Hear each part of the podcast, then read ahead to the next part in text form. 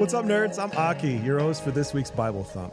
And I want to thank Love Thy Nerd for providing me with the opportunity to share a little bit from a passage of scripture that the Lord has put on my heart to share with y'all this week.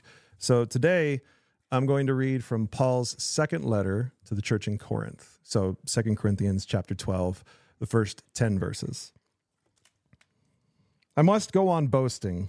Although there is nothing to be gained, I will go on to visions and revelations from the Lord. I know a man in Christ who 14 years ago was caught up to the third heaven. Whether it was in the body or out of the body, I do not know. God knows. And I know that this man, whether in the body or apart from the body, I do not know, but God knows, was caught up to paradise and heard inexpressible things, things that no one is permitted to tell. I will boast about a man like that, but I will not boast about myself except about my weaknesses. Even if I should choose to boast, I would not be a fool, because I would be speaking the truth. But I refrain so no one will think more of me than is warranted by what I do or say, or because of these surpassingly great revelations. Therefore, in order to keep me from becoming conceited, I was given a thorn in my flesh, a messenger of Satan to torment me. Torment me. Three times I pleaded with the Lord to take it away from me. But he said to me, My grace is sufficient for you, for my power is made perfect in weakness. Therefore, I will boast all the more gladly about my weaknesses, so that Christ's power may rest on me. That is why, for Christ's sake, I delight in weaknesses, in insults, in hardships, in persecutions, in difficulties. For when I am weak, then I am strong.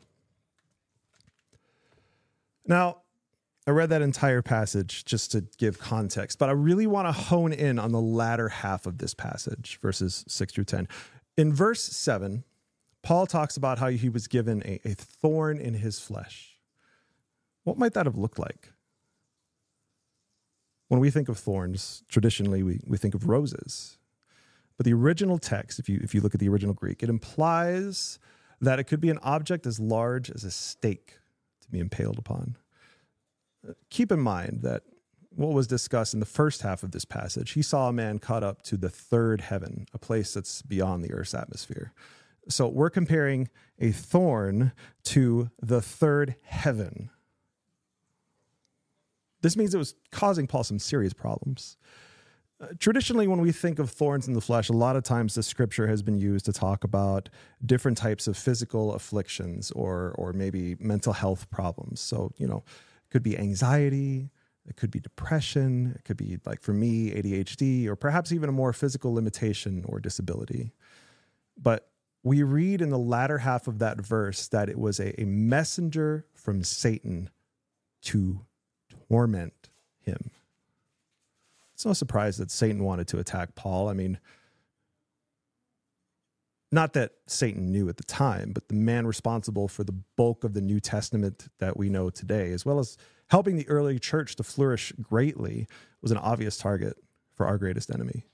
So, Paul obviously faced much persecution as a result of his outspoken dedication to Christ and his church. Absolutely part of what I believe was a multifaceted thorn. Another aspect to the thorn in Paul's flesh was probably something similar to what we encounter on a daily basis temptation. Now, Paul speaks a lot about temptation, a whole bunch of ways to guard against it and combat it throughout his various letters to the early church. But I think what's here in this text is really, really powerful. If we go back to verses 8 through 10, he says, Three times I pleaded with the Lord to take it away from me, but he said to me, My grace is sufficient for you, for my power is made perfect in weakness. Therefore, I will boast all the more gladly about my weaknesses, so that Christ's power may rest on me. That is why, for Christ's sake, I delight in weaknesses, in insults, in hardships, in persecutions, and difficulties. For when I am weak, then I am strong. Too often in this life, we think that we can handle issues of our own accord or on our own strength. And those of you who have followed our content creation journey at the at the time that I'm recording this, you know, we haven't been live in, in a couple months at this point. I've been dealing with my own thorn in the flesh. One that it took me a really long time to acknowledge and cry out to the Lord for help on. And in the throes of disobedience and rebellion, I can tell you, we can we can talk to the Lord, we can give things to the Lord, we can say, God, listen, I need I need you to to handle this. I need you to come and help me with this. I need I need your guidance, I need your assistance, I need your presence. But in the throes of all of those things, if we're not actually actively, genuinely submitting our will to the Lord, it can be difficult, if not impossible, to hear from Him. And I mean, uh, look at the Israelites in the Old Testament, right? Their disobedience got them lost in the wilderness, conquered, practically wiped out on multiple occasions. And through it all, the wonderful thing about this, through it all, God's promise to be faithful to his people and honor his covenant with Abraham was proved out time and time and time and time again. Eventually, he sent his son Jesus to die on a cross for me and for you, so that we would only have to be obedient to his call to make him Lord of all. No more sacrifices, because to obey is better than to sacrifice. So Paul was crying and pleading with the Lord it says in this passage, three times I pleaded with the Lord to take it away from me. But the Lord said to Paul, My grace is sufficient for you, for my power is made perfect in weakness. It can be scary to be weak. It can be scary to be made to feel weak. It can be scary to lose control, to feel like we don't have authority or say in what happens in our life. I'm reminded of Jesus in the Garden of Gethsemane, the night before he was about to be crucified. He was so anxious that he was sweating blood. And he asked the Lord, if possible, to take the burden away, but not my will, but yours be done. So for me, in my season of disobedience and rebellion, and running from the Lord, and fighting to do life on, on my terms, I can tell you that even through all of that, the Lord was still present. It took multiple days for me of being unable to sleep, unable to eat, until my half hearted prayers gave way to a wholehearted cry to the Lord to save me, to free me. And it was in that moment where I was at my absolute weakest that the God of the universe, who I had turned my back on, who I had been running from, opened his arms and welcomed me spoke gently to me and guided me to where I needed to be. Safe in his arms. His grace is sufficient and will always be sufficient for me. So I'm in therapy. I'm on a healing journey now, and it's it's not that the enemy has quit attacking, but it's that I know I can't fight it on my own. And so I invite the Lord to fight with me on a daily basis. We talk about putting on the full armor of God. Paul talks about that later on in scripture. And there's so many other places where it's clear and obvious if we simply invite the Lord to help us fight our battles, that he will fight on our behalf. I can tell you there are some things in this life that are going to come at you that you are not going to be able to fight on your own. You are not going to be capable of conquering your flesh and submitting to the Spirit of the Lord. It's a wonderful, beautiful thing to be made aware of just how weak we really are and to acknowledge that weakness and to submit in that weakness.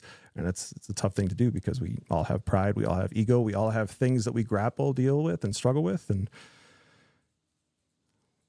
invite the Lord to be with you, to fight for you, to help you love your family, to help me love my wife and my family in the way that He would have me do. God's grace is made perfect in moments of weakness. When we truly learn to lean on Him and not ourselves, He can do a mighty work.